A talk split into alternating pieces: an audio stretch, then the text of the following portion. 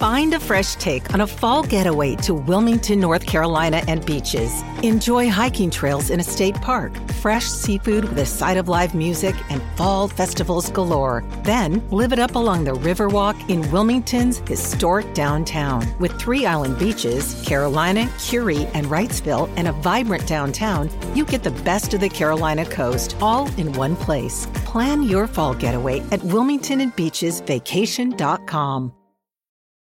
This episode is brought to you by Paramount Plus. Get in, loser! Mean Girls is now streaming on Paramount Plus. Join Cady Heron as she meets the plastics in Tina Fey's new twist on the modern classic. Get ready for more of the rumors, backstabbing, and jokes you loved from the original movie with some fetch surprises. Rated PG 13.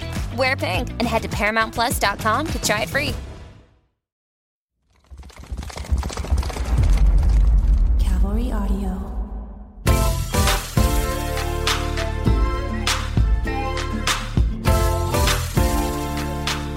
Okay, hello, beautiful people. Welcome back to Forever Young. I'm Dr. John Layke. And I'm Dr. Payman Danielpour. And today uh, we're going to be talking about your specialty, uh, which is a wide range, but uh, we're going to focus on breast augmentation. Yeah, very exciting. Um, very controversial too. Uh, what we'll do today is is really talk. I'm going to take you through a consultation um, of how I do my breast augmentations, uh, and what we'll do is is really kind of keep this just to breast augmentation. There are things like breast implant illness. There's things like breast augmentation with a lift. There's other things, but we're really not going to touch on those. We'll do those in other podcast episodes because there are plenty of things to talk about right yeah, this now. can be pretty detailed. So. just about breast augmentation. Yeah, I agree with you. I think starting uh, similarly as the rhinoplasty come in and, you know, let's say we're an, an, an average person that's interested in breast augmentation. How do you normally see breast augmentation? Uh, How do you normally approach this uh, particular topic? Uh, because we can we can run from in a million different directions from there. So I, I really like to simplify everything. When a patient comes into the office, uh, first thing I'll, I'll ask them is, "How much do you know about breast augmentation?" And whatever they know, I tell them to forget about all of it because I'm I'm really going to educate them. And just like you said, you want to educate the patient, prospective patient that's sitting across from you that is looking to get their nose done. I want to do the same because number one, breast augmentation is not for everyone. Number two, whoever's getting it done really needs to know the risks and benefits because it is a you're dealing with a device. It's very different than all the other procedures we do because we're actually putting an implant in that is a foreign body and it is a device, which really works differently for everyone. And some people really, it works very well and some people it doesn't. And, and that's why the first thing I say is, how much do you know? I have them completely erase their memory of anything else. And then I really just break it down before even examining them into three points. And I tell them, again, like everything I try to do is very simple. Simplify it so it doesn't get too, um, too complicated for the patient. Number one, the implant. You're getting a breast augmentation, so we do have to talk about implants. And to really simplify it, there are two types of implants silicone and saline. The outer shell is the same for both. What's inside is different. Now, there is a third kind that's saline and silicone. I don't use it. It's called the ideal implant. We're just going to talk about saline and silicone implants. Saline implants are just, it's just an implant filled with salt water. And a silicone implant is an implant filled with silicone. And what are what benefits, if any, are there to using a saline implant? Um, you know, depends. For some people, they are scared of the silicone leak. Mm-hmm. Some people, which shouldn't be anymore because we have cohesive gel implants. That's the first thing. Second thing is if if if there are if if they think there's a leak, you can actually detect it much easier. So if if a saline implant does rupture, it just deflates mm-hmm. and it's salt water that just goes away. And you can use you can use a what's called a tuba transumbilical breast augmentation, which I don't do, or go through the axilla and use a very small incision because you can technically take this saline implant, roll it up like a little taco, put it in, and then inflate it. Mm-hmm. I'll be honest with you. In, in 13, almost 13 years in practice, I've put in zero saline implants. Um, it doesn't mean we didn't do it before, but I am a very, very strong believer that I believe silicone implants are I think they're better quality implant. They look better, they feel better, and now the safety profile is very good. So I have zero reservations using silicone for everyone. And if I show the implants to everyone, there are three different manufacturers that we use in the US Sientra, Allergan slash Natrelle, and Mentor. Um, and they make silicone and saline implants.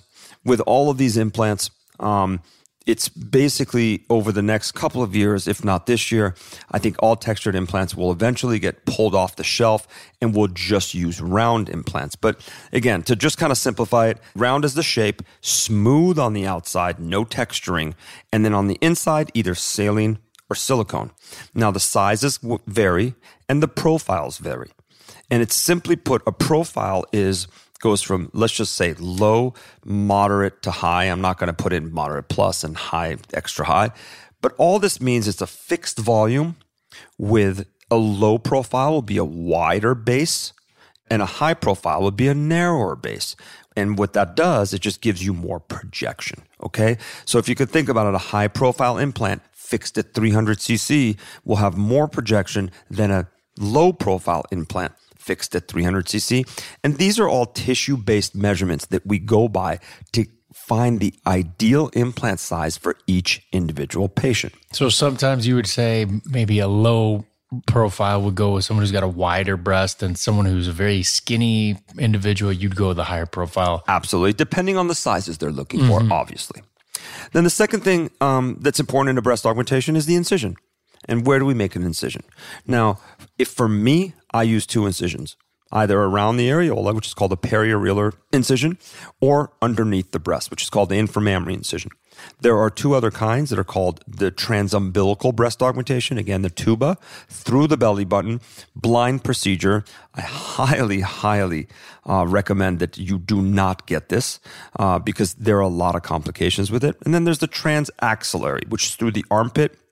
Some surgeons do this and they get amazing results. I personally don't do them, um, but if that's something you're looking for, again, it th- that can be done as well. Yeah, and I mean, listen, and, and make no mistake, you're trained to do all of them. Uh, you just choose not to because you find the other two far superior. Absolutely, and and there there are papers that are done by by Bill Adams, who who who's you know arguably one of the guys who's done the most research on breast augmentation, and he says that you should only use an inframammary incision. Um, you know, again, some of the data shows that using that incision under the breast has the lowest complication rate, and this is something I tell all the patients. I tell people there's a there's a little bit of a more higher complication rate because we're going through the ducts of the breast and it could lead to a higher infection rate. I will tell you, in my hands, in all these years, I've never had an infection of a breast implant, thank God. Um, knock on something. Uh, and maybe it's because we really take our time. We don't rush. We make sure we don't have bleeding and we make sure we never touch the implant. And I'll get to that in a minute. So that's the second important thing. And the third important thing is probably the most important thing. And if, this is where um, I always show a, a schematic to, to people so they understand it and it's the position of the implant. So an implant can go in four positions over the muscle under the breast tissue, which is called subglandular. It could go under the muscle completely, which is called submuscular, or it can go into a dual plane submuscular, which is basically releasing the muscle on the bottom of the, of the pectoralis, or it can go under the fascia. Now, each one of these types of approaches and placement of the implants And, a- and sorry, just to c- clarify for those, the fascia is very thin but durable connective tissue that's surrounding the muscle. So that's why you know all our muscles have it. That's why, uh, regardless of how big or small it is, you know exactly what a calf muscle looks like. You know exactly what a bicep looks like. Absolutely. And and the subfascial breast augmentation is something that that started about 25 years ago by a surgeon in Brazil by the name of Ruth Graf. Um, and it's a brilliant technique, and I'll get into that in a bit. And the the reason there are these approaches, and each one has its positives and each one has its negatives. Now, for years and years and years, and I tell all of my patients the same thing. If you went to a plastic surgeon, especially even now, everyone will tell you, or most people will tell you, you have to go under the muscle. Well, that's not necessarily true. And I think this is where each individual is different. And that's why I like to individualize each patient because and, and why would you say why do you what's the main reason for them that they say you have to go under the muscle? What are they doing? What are you what are you doing with that? So really the, there's a the reason we wanted to go put an implant under the muscles so there's coverage. You want something to cover the implant so it doesn't look fake. Now, in in most people's minds, somebody that comes up gets a breast augmentation is completely flat. That's not the case, okay? But if you come in to, to get a breast augmentation, you have very thin skin, you have minimal breast tissue. Well, if I put an implant above the muscle, well, you're going to see this this round implant. It's going to look really obvious.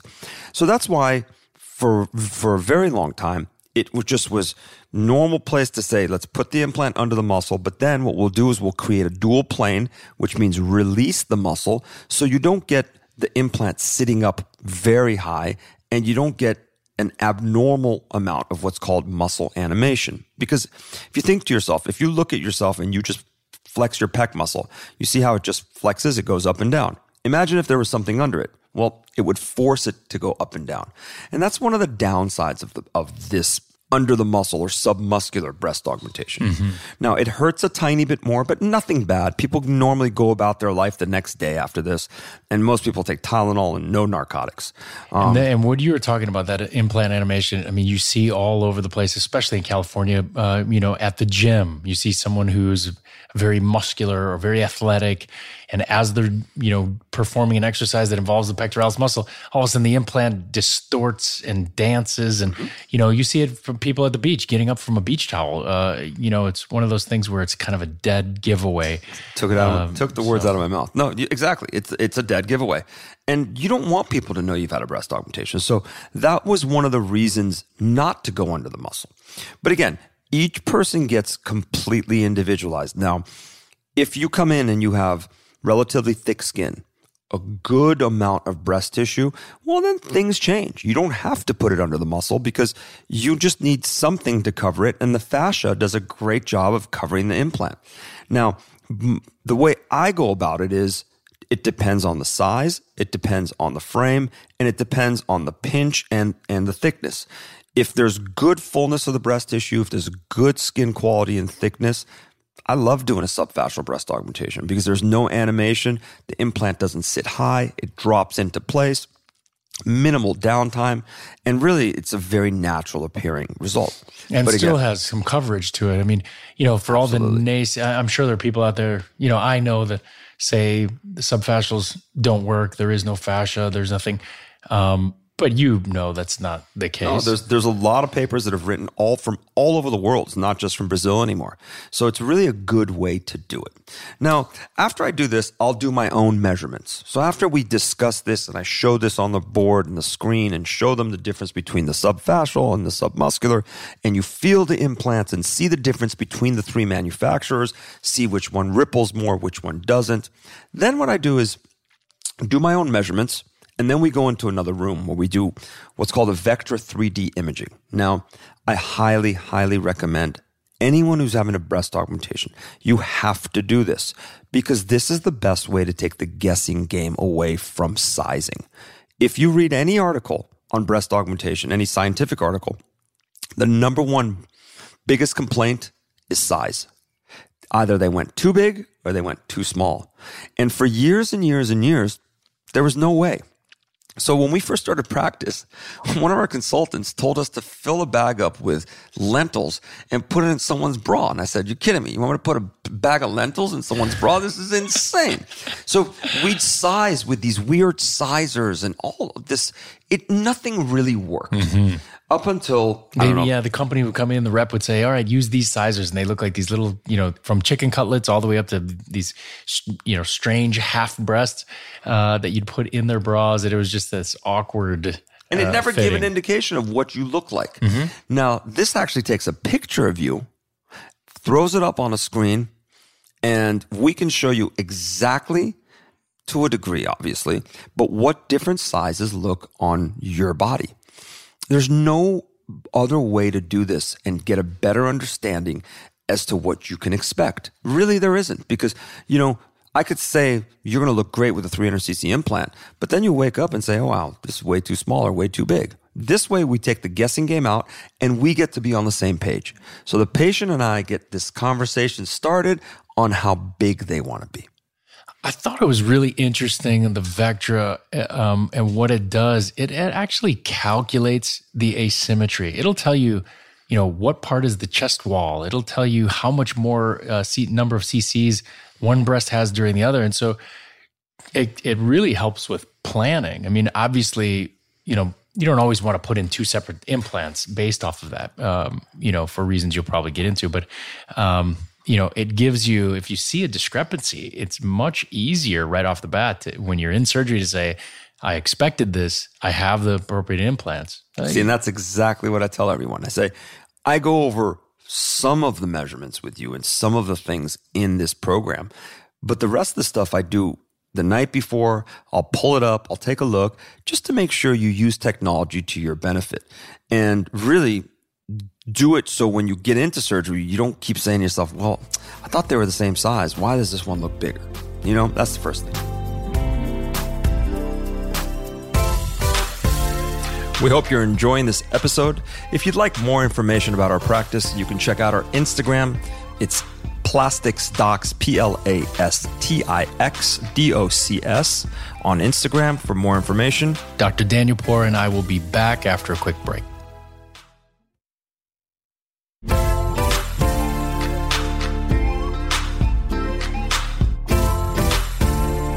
The other thing I make the patients do after we do the simulation, I tell them number one, we don't just stick to the size you're talking about. In surgery, I size everyone. So what's important is putting sizers in.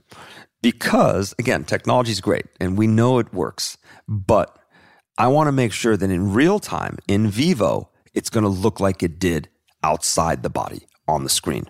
So I'll create my dissection, I'll put an empty implant in on both sides, then I'll sit you up. And then I'll get a good idea. Number one, if my dissection is done complete and if it's symmetric. Number two, if the size is right. If I need to put two different sizes, if they're the symmetric, if one needs to be opened up a little bit more. This really, number one, eliminates the errors of putting an implant and taking it out multiple times. And number, and number two, really gives you that exactly perfect, perfect symmetric result at the end of the case. Mm-hmm. So once we do that, and that, I tell them, I'll tell them this during the consultation.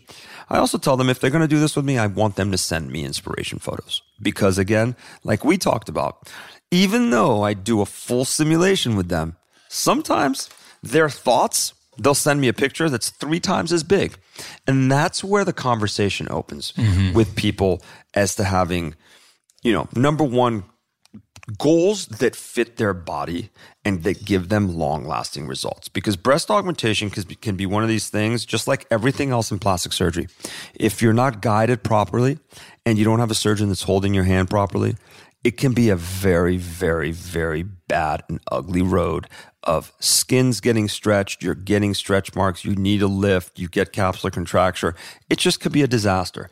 That's why you need a good, um, kind of a, in a way, a confidant, somebody who's going to truly teach you about it so you don't go too big. So it is appropriate. So it does age properly with you.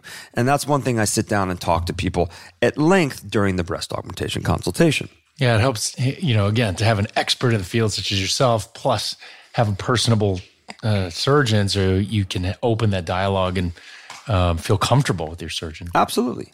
And then the other thing is people that come in and, and and have been told that an implant will lift their breast. And, some, and, it's, and it does. It does lift their breast, but to a degree. Some people are come, come in and after they've breastfed and they think by just putting a really big implant in, it's going to lift their breast, fill their breast out, it's going to look great. But actually it does the opposite. It lifts their breast and it fills their breast, but then it drops them down and you're going to end up needing a lift later. Mm-hmm. So that's just a little tiny pearl I put in. Then, then it comes down to the actual surgery. Um, and surgery is, is, a, is a pretty straightforward operation. It takes about an hour and an hour and a half. And like I said, it's between either a, a three centimeter incision underneath your breast, which is tiny, or a like a half moon incision around the pigmented and non-pigmented border of the areola. And depending on whether or not I'm going under the muscle or under the fascia or doing a dual plane, generally speaking, the surgery takes the same amount of time and you're you recover in the recovery room for about 20 to 30 minutes and you're out of there uh, i want to say about 90 to 95% of the breast augmentations i've done over the last couple of years have not taken any narcotics everyone takes tylenol and only tylenol and the reason for that is because I do what's called an intercostal nerve block. Now, this intercostal nerve block is done before every chest case that I do, so every breast operation. And it just puts strategically little bits of pain medicine that numbs the nerves that supply sensation to the breast. So the intercostal nerves are the nerves that basically supply sensation to the breast. So if I put a little bit of medicine in there for at least the first couple of days, because I'm using a long acting anesthetic, people will feel very, very comfortable. Then after that, go home and take it easy. Now, the downtime is minimal. I tell people that literally you can go out to dinner the next night, but I do hold people back. If it's a subfascial, I don't want any exercise with the upper body for a month. If it's a submuscular, it's six weeks. I don't want any swimming, any going into any body of water or any soaking whatsoever because those incisions that I make become watertight at six weeks. Now, breast augmentation sounds like eh, it's easy. You put an implant in and you're done, right? Problem is, these are devices, and that's when we get into what can go wrong. Speaking of devices, um, you know, I wanted you to comment on the uh, the type of implant that you actually use, because I know, listen, in 2006, um, you know, they reapproved the silicone implant, which we thought was far superior, and it still was a silicone polymer or elastomer and, um, you know, had a, not necessarily a liquid type of gel because that was you know what everybody's concerned about the leak of liquid silicone. Um, but it was a form of uh, a cohesive component. But i know that you use something that's a little different. So i use exclusively for everyone fully gummy bear implants. So this means that if we take the implant and we cut it down the middle and we squeeze it it's just like a gummy bear. You've been into a gummy bear before, and it doesn't leak, right? It stays within its shell. And what's what's good about this is really a couple of things. Number one, there's far less rippling. So sometimes when you see really skinny girls who've got breast augmentation, you could see kind of what we call rippling or like little little waves, um, either on the lateral, medial, and inferior aspect of the breast. That's just the bag of the implant. That's not fully filled up. And and it's it's really hard to take a silicone implant and completely fill it. The second thing is if it does rupture, it doesn't get all over the place. And that's really important. And that was the biggest fear for years and years. And That's why I was pulled off the shelf. And even when we started training, we didn't have silicone implants. We only used saline implants during training. And then towards the end of our training, we were allowed to use, I'm sorry, no, we had them before we started training. 2006. So right when we mm-hmm. went went into training, we started using silicone implants. My bad. Yeah, well, in general surgery, yeah. you know, it was saline, and then yes. by the time we graduated, that's when they reintroduced it. And yeah, so absolutely, that's where we got it. Mm. And it's and it's interesting because we will hit on breast cancer reconstruction, and we'll talk about that as well. But silicone implants are completely safe in breast cancer reconstruction as well because of how well they're made now. Um, and so, so basically, you get this, you you get your breast augmentation, you ride off into the sunset, and you're happy. And probably ninety plus percent of the patients are like that. Now, there's about five to ten percent, depending on where you read your numbers in the literature, that can have some sort of complication. And the thing I talk to everyone about this, about breast augmentation, is this: number one, be prepared to have another operation sometime in your life. You're getting a device placed inside your body. This device, number one, may need to be changed. May you may want to make it bigger. You want to make it smaller. You may have changes in your body habitus. You may have had babies. It may have sagged. You may want bigger ones with a lift. There's a lot of things that can happen in your life. So please be open to that. Because if you're not open to that, having a breast augmentation is probably not a good idea. You'll be disappointed. Uh, the second thing is is you know complications that can happen. And, and when I say complications is what if the implant sits a little too far lateral? What if this implant sits too far inferiorly? What if, you know, which is called bottoming out? There's all these things that can happen and there are reasons for them. Sometimes it's because the implant's too big. Sometimes it's a surgeon's uh, kind of miscue, and and all of these things can be remedied. But that's these are the reasons that, for example, I see patients still that I've done six years ago, seven years ago on a yearly basis to make sure they're okay. Most common questions that I have asked from me are number one, can I still breastfeed? I get a 22, 23 year old girl that comes in and says, I want a breast augmentation. I'm going to have babies. Can I breastfeed? And my answer is pretty much the same for everyone. There's about 20, 25% of the population that cannot breastfeed. This number does not change with, with breast augmentation. Most of the time, if you can, if you can breastfeed prior, you're still going to breastfeed after. And interestingly enough, I had a patient that came in not too long ago that you and I did surgery on. And she came in, she just had her second kid like a year and a half before. And she said, My breasts are sagging. And she was set up for breast augmentation and mastopexy. Mastopexy is a big word for a breast lift. And she came in, beautiful results, six weeks. Okay, you can exercise, you can do everything else. She shows up at her three month and she looks at me and she goes, I'm pregnant. And am I going to ruin my results? And I said, No, there's nothing you can do. They may change, they may not. You may be happy, you may not. I don't know what's going to happen, but don't come see me for another six months. Worry about your baby. Has her baby and comes and sees us six months after she had the baby. She told me, number one, she breastfed, no problem. And we actually rearranged breast tissue. So we actually did a breast lift on her, and she still had the ability to breastfeed. Number one. Number two, her breast looked exactly the same. So I was pleasantly surprised. This was the one case that I was very happy. So, with that said, everyone's different, but the chances of breastfeeding after breast augmentation are going to be there. And I think you'll be fine. Um, number two, uh, are these implants going to last forever? Do I have to change them? And it's very interesting because if you ask me, I say you may never have to do anything breast implant manufacturer tells us that every 10 years we should change the implants. But we take implants out that have been in for 30 years and they come out perfectly fine. So, in, in a lot of ways, I tell people if it ain't broke, don't fix it. Come, do your yearly checkup, make sure you're okay, and we will continually do surveillance. And if we think there's something wrong or we think we should change them, then I'll let you know. One other question is very common is what about breast cancer? Can you detect breast cancer? Can I get mammograms? What do I need to do? And, you know, there's absolutely no problem. And if you think about this, getting mammograms with breast implants because we do breast cancer reconstruction with, with breast implants. So if there's an issue to have a breast implant in, if there's cancer, well, we're doing the wrong thing, right? Um, but an even more sensitive way because a lot of women hate getting their breasts squished in and they think it hurts when they get a mammogram is to get an MRI. It's actually more sensitive. Um, you can see everything and you can see the integrity of the implant. And that's another really good way to see if the breast if, if the breast implant is compromised in any way. An, uh, an MRI will show you the, the integrity of the implant, will show you if the shell is broken, will show you if there's a leak, and that's an easy way to detect if there's any complications whatsoever.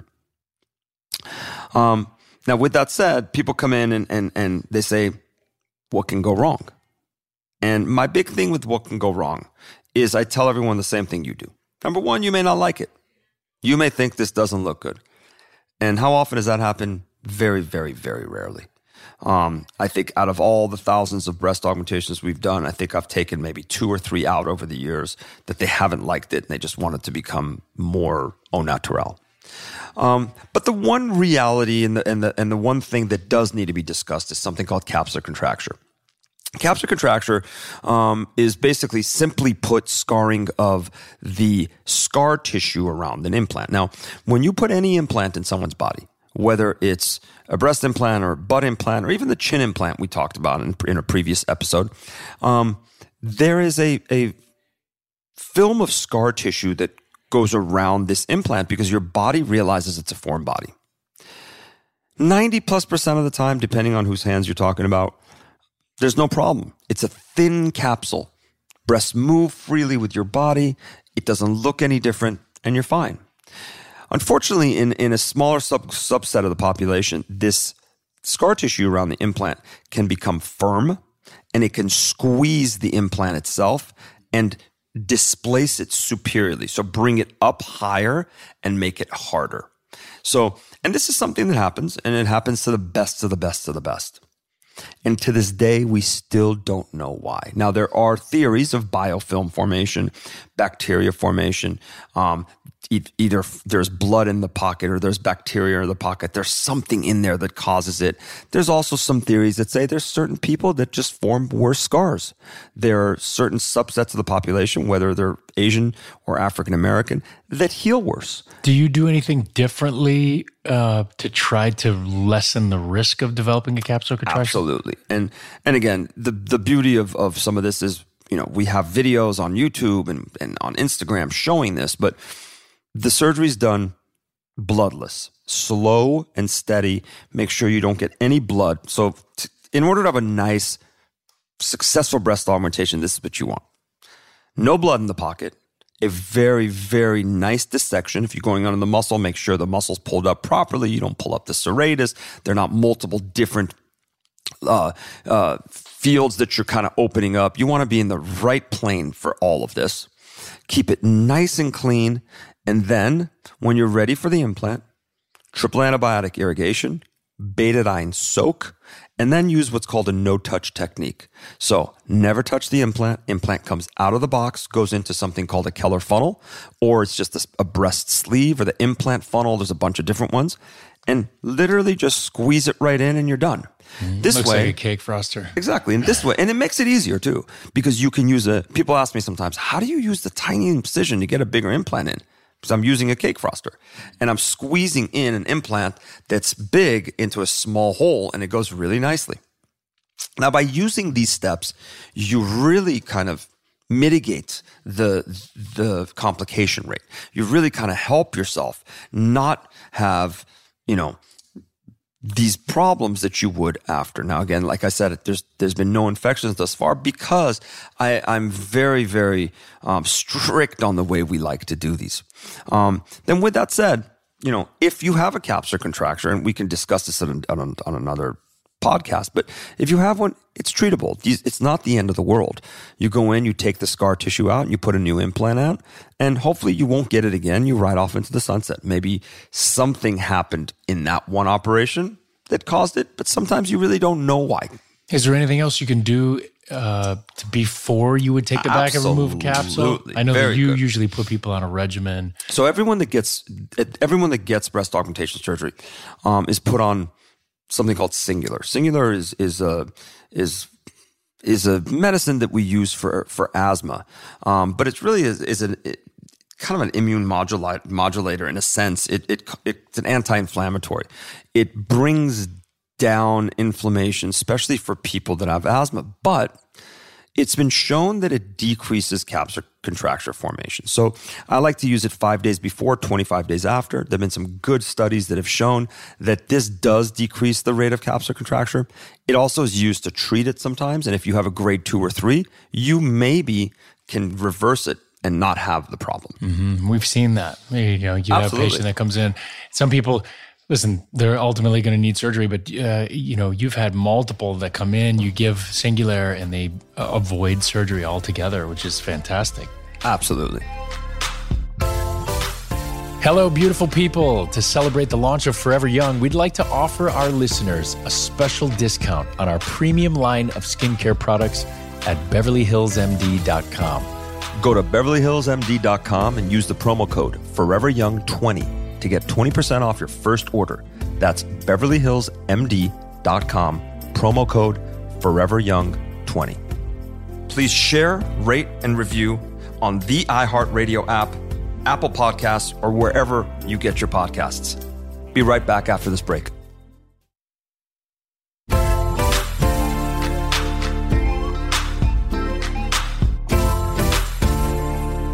I think if if are some take home tips on breast augmentation, number one, I think that whoever you have surgery with, make sure that they're really going with tissue based measurements, meaning your chest is a certain size.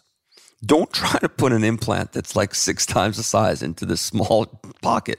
It's not going to look good because then you run into other problems like symastia.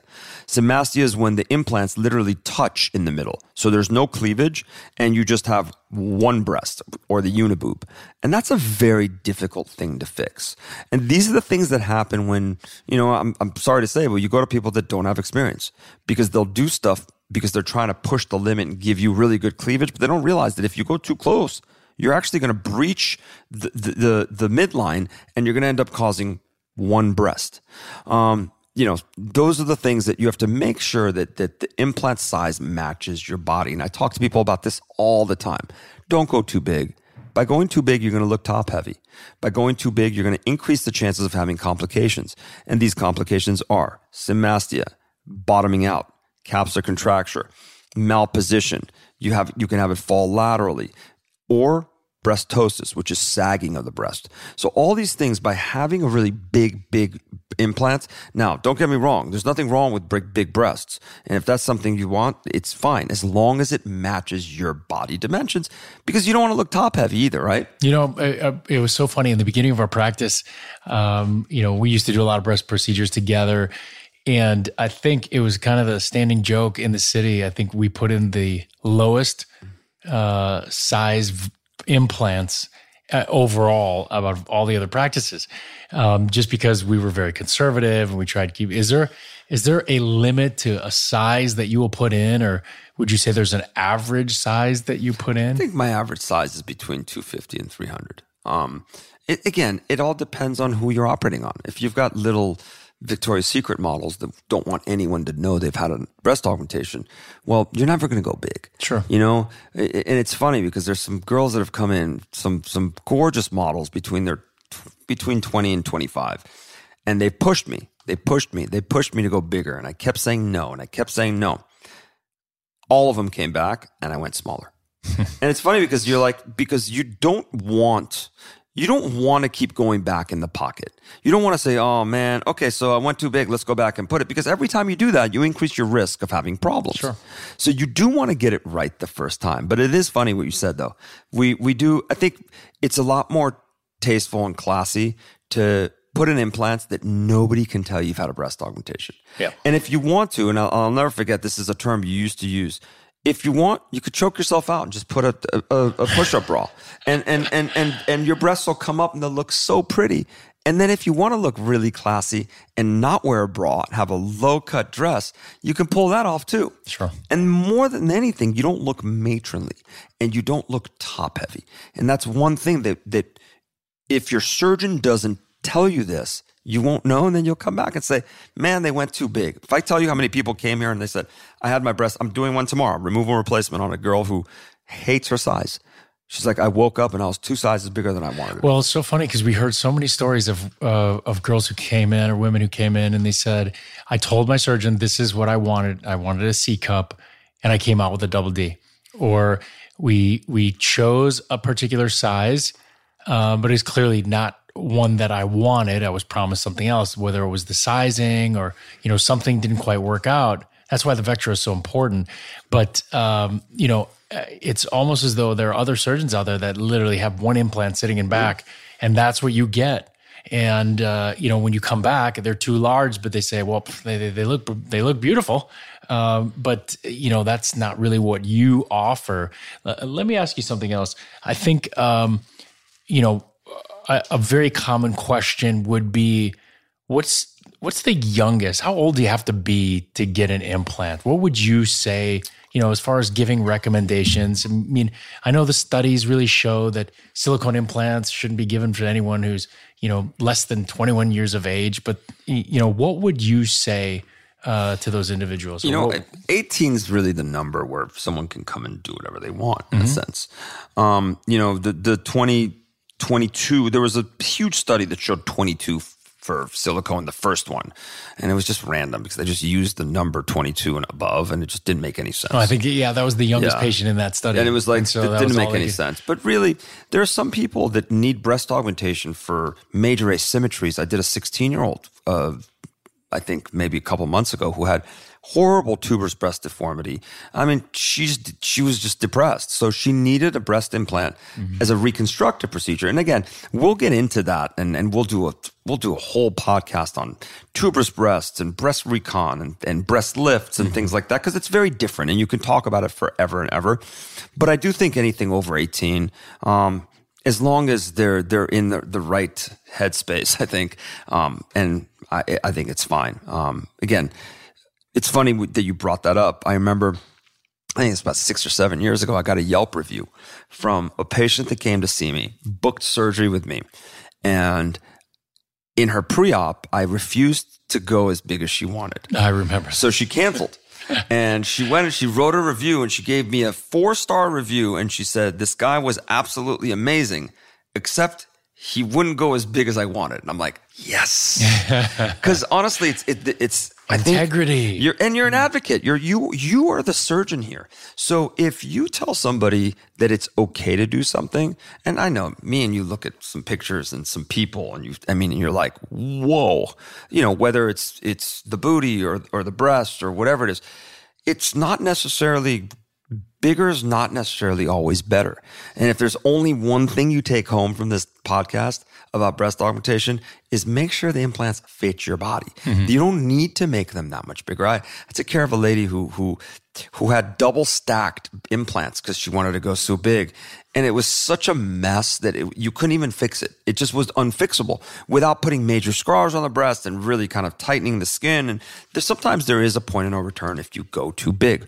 Um, and I think that's important. And, and if I was going to say, listen, if you're, if you're looking for a, a breast augmentation surgery, um, kind of very similar, similar to rhinoplasty. Number one, look at multiple views before and afters. Look at a lot of before and afters. There are a lot of different types of breasts. See if they, they match your type of aesthetic. Um, see if you have a good rapport with the surgeon and 100% do a Vectra 3D simulation because this is the way you get the conversation started. You make sure that the sizing's on the right path. And at the end of the day, you chose your size yourself with the surgeon. And lastly, from from here is don't necessarily get stuck on cup sizes. Um, I'll never forget the beginning of, of residency. I was reading the chapter on breast augmentation, and literally, or breast reduction actually, and it said you cannot rely on cup size. Cup size varies from manufacturer to manufacturer. It's more on measurements. Now, I know ladies out there, you don't measure your own breasts all the time, um, and you don't know what the base width is, but that's what we do for you. Um, I don't think you can get caught up on it because if you go to Victoria's Secret, a C cup for Maidenform may be a double D. So don't ever get caught up with that. Just look at your own dimensions, see how it fits your body, see how comfortable you are with it. Um, and with that said, you know, I think I think it's a it's a great procedure to give confidence to fill the breast out if you don't have breast tissue. Um, if you've had pregnancies and and you feel like your breasts have deflated, not sagged but deflated, um, or just anyone, you know, some people come in and they have two different breasts. I mean, I have so many times where I see breast dog, somebody comes in that has two completely different sized breasts. You mm-hmm. need to put an implant in to get it better. I wish we can do it um, without without one, but the best thing we have right now is a breast implant. I'm going to touch for a minute on an alternative way to do this um, without an implant. And lately, there's there's a lot of people that have come into my office for for removal of their implants because there has been a lot of talk about something called breast implant illness. Breast implant illness is a series of of non-specific complaints like fatigue and joint pains and and cloudiness and and just a, an overall sense of not feeling right that they can't really attribute to anything else and they attribute it to having breast implants. So they want to have it taken out. Now, I don't know how many I've taken out, but I've taken out a ton. A lot of them were were not my own patients. Number 1, these patients that come in and have breast implant illness, if they think it's their breast implant, if they don't have a capsular contracture, their capsule does not need to be removed. Okay. It doesn't matter who's telling you what, but the last major white paper that came out said you do not take capsules out unless there's a capsular contracture. So don't go through a very lengthy, difficult procedure that you don't need to have. Number two, there is an alternative to breast implants. They're not as good and it's not as reproducible um, and and not necessarily um, as consistent. But fat transfer. Using fat from one part of your body and putting it in another has been used for a very long time. We've been doing it very successfully in breast cancer reconstruction for multiple years now, and we've deemed it to be safe radiologically, which is very important because for a while we couldn't delineate the difference between fat necrosis or fat and cancer. Now we can easily delineate this. So we know if someone's had breast cancer reconstruction with fat transfer, if they do a mammogram or an MRI, they know that that's fat and that's not a new cancer. So, with that said, if you take your implants out or if you never get implants, you can have liposuction on an area, which we do regularly, whether it's your abdomen, flanks, ab- arms, legs, whatever. And we can get this, this volume, which is like a 250 cc implant volume, and we can inject the same thing into your breasts. Now, how reliable is this? I'd tell you maybe about 70% of the fat takes. And it depends on your lifestyle. Depends on how you maintain your weight. It depends if you're fluctuating up and down with your weight.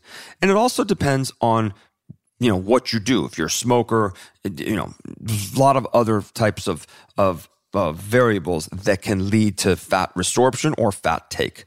But it is a good way if you're completely against implants and you want some volume. That's a nice way to do it. Mm-hmm. Yeah. What do you think? Yeah, listen, I, I think this was educational. I mean, the idea is it's kind of like we're simplifying, you, you simplified the three re- main things the type of implant, you know, how you get it in, where you put it, and then you know talking about the potential risks and i think that alone is enough to have anyone who's interested in breast augmentation surgery or fat transfer or anything else come in and be equipped with some of the basics so they know what to ask. I agree with you. I think that the 3d simulation is paramount because uh, again we're very visual beings. And unless you know the, there can be so much lost in the translation that uh, for you to see it agree on it with the physician gives you a much better handle on what to expect afterwards. If you agree on a 300cc implant because it looks good, you see it, not based off of what it sounds like or because your girlfriend got 350.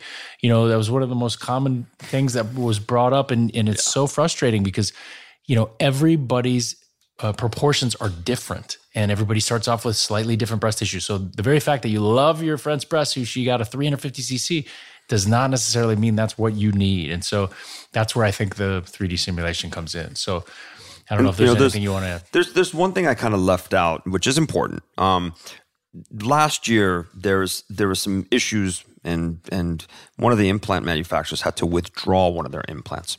Um, it's a textured implant made by by a company called Allergan, and it was called it was causing a, a rare type of of cancer called ALCL.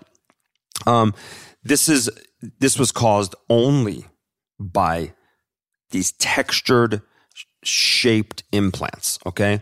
Um, and I've never used them. I've never used textured implants, um, probably because of a product of my training. But the difference between textured and shaped implants is the following basically. Textured implants have like a salted texture on the outside. And the reason they have that is because they want your tissue to grow into it so it doesn't move. So it's interesting to me because it's completely counterintuitive to the way I look at a breast. I think a breast should move with your body. If you lay down, it should fall a little to the side. If you stand up, it should move with you. Whereas textured implants never did that. And I think this, this inflammatory reaction for some people, call, it was such a in, in, intense inflammatory reaction that it caused this ALCL. Now, it's remedied very easily by taking out the implant and the capsule, um, and normally that does does the trick. Doesn't mean that if you have a textured implant, you have to have it taken out. Um, that's one thing I'm going to just kind of beat home with you guys. If you have a textured implant, you don't have to have it taken out, but if you're having issues with it, go ahead. My patients that come in here that have textured implants, and if they're Allergan, I tell them eh, might as well, just for safety reasons. The company is allowing you and giving you free implants. Take the old ones out, put in new smooth implants, just so at least you can sleep without even worrying for a second that you have an implant that's been recalled. Mm-hmm. The ones from the other companies have not been recalled, but I think soon enough, textured implants are going to be a thing of the past because, again, you want them to move with your body. Yep. Yeah, I agree with you. Now we're we're always available for questions. Again, like I told you, you know these these episodes that we go over, we just want to hit the the important parts of each topic. There's a lot more to talk about, and we'll go over breast implant illness during an episode. We'll go over you know capsular contracture, treatment for complications, all sorts of fun breast augmentation related uh, topics. But in a nutshell, I think that's that's a quick, concise way of knowing about breast augmentation 101. Definitely. And so, listen, I hope you guys enjoyed it as well. Uh, stay tuned for our next podcast. Uh, thank you so much for listening. Again, this is Forever Young. I'm Dr. John Layke. And I'm Dr. Payman Danielpour. Tune in to iHeartRadio app or to Apple Podcasts or anywhere you listen to your podcasts. Peace.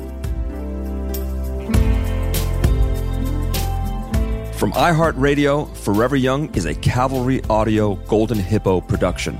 We are produced by Brandon Morgan. Josh Windish does our editing and mixing. Payman and I serve as executive producers along with Dana Brunetti and Keegan Rosenberger.